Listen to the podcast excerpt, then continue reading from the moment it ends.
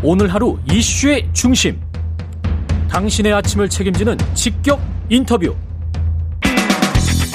여러분은 지금 KBS 1라디오 최경영의 최강 시사와 함께하고 계십니다.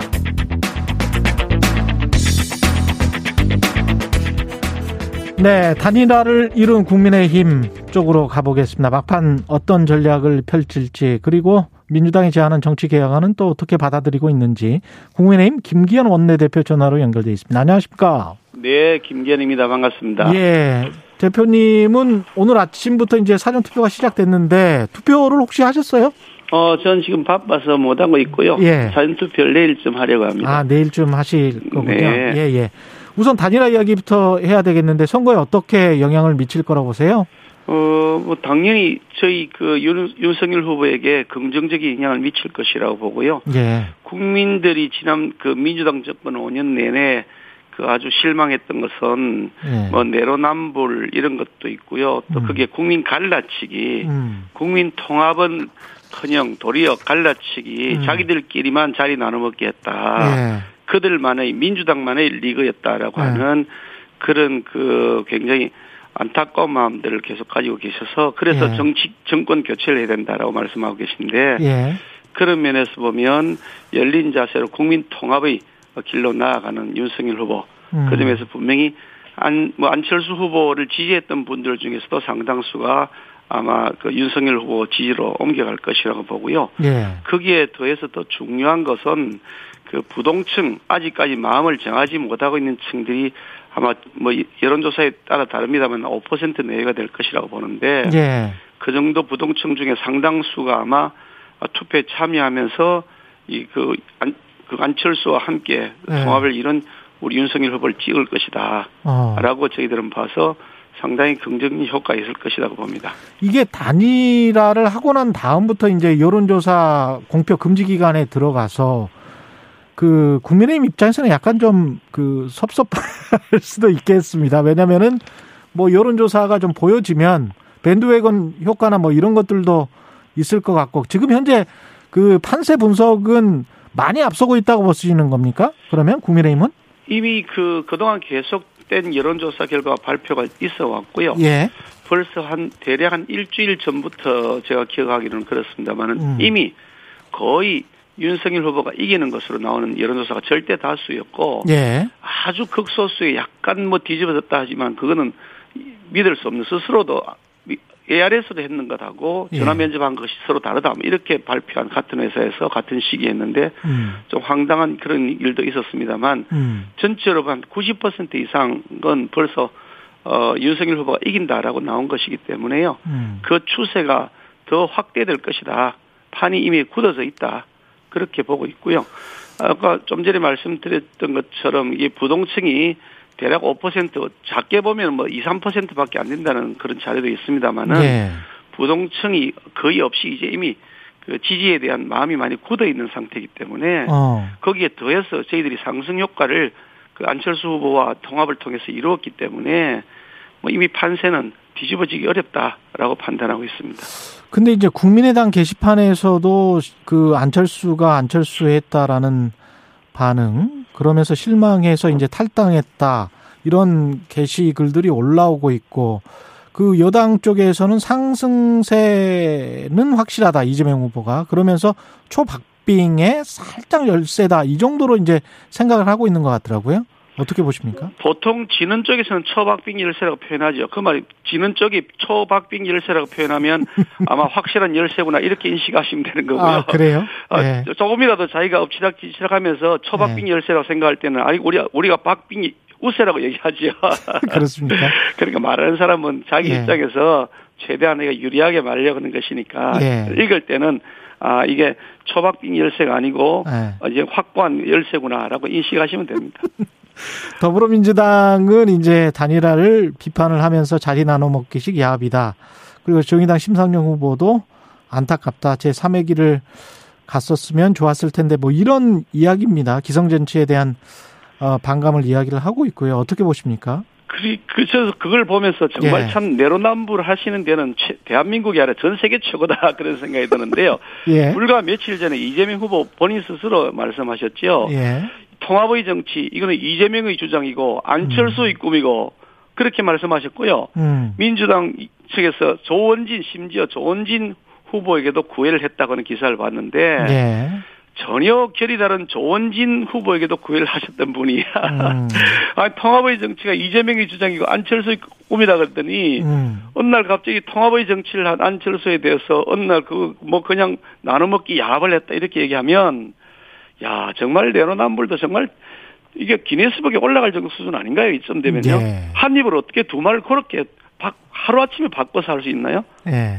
그 안철수 대표가 근데 기자회견에서 어제 기자회견에서 보면은 다당제랄지 중대선거구제랄지 뭐 결선 투표제랄지 대통령 그 정치 개혁에 관한 이야기를 했거든요.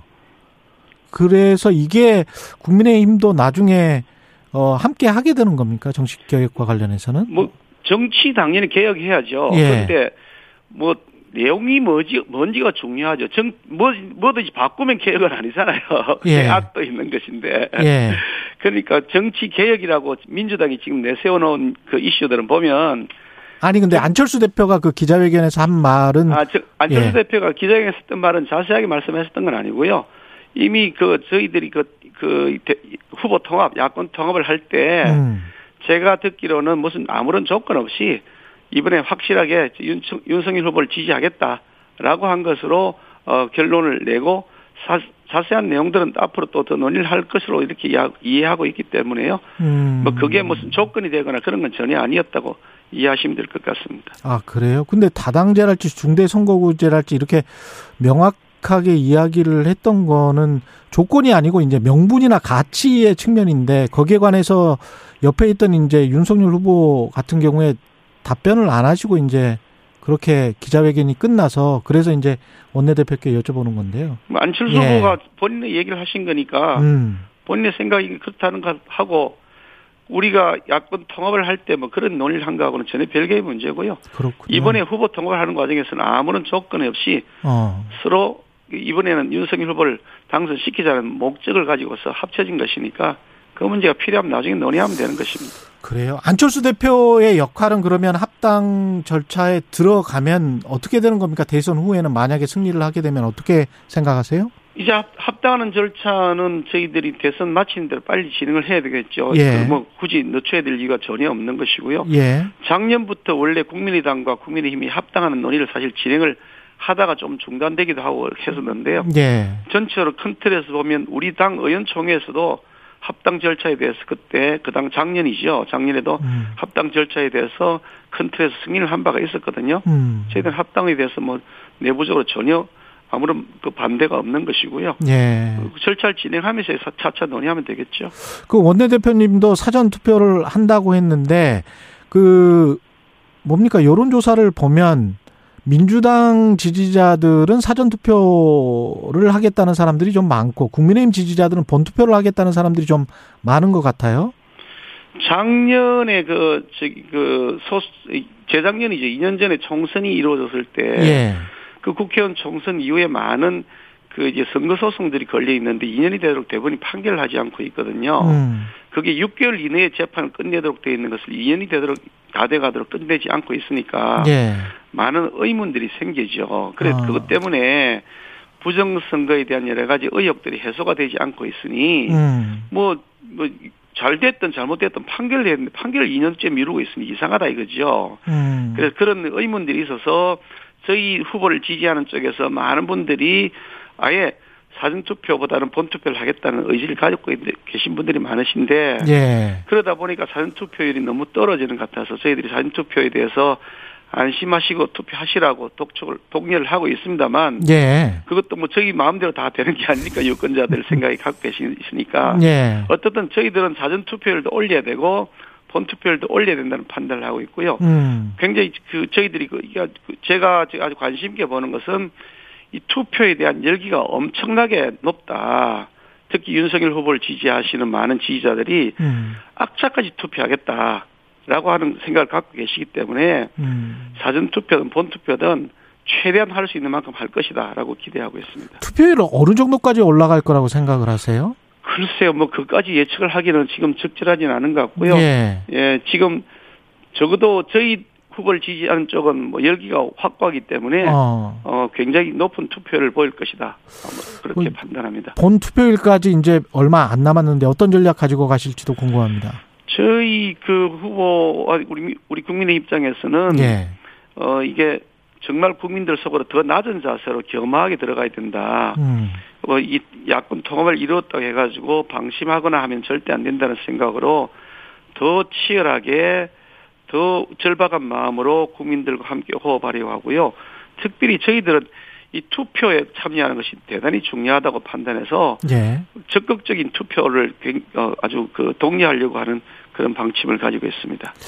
대선 이유를 걱정하시는 분들이 많은데 그 정치개혁 민주당이 내놓은 정치개혁안 그 다음에 이제 대장동 특검안 이런 걸 가지고 이제 또 그때는 여야가 바뀔 수 있을지도 모르겠습니다만은 하여간 두 정당이 또 충돌할 가능성에 관해서는 어떻게 생각하세요?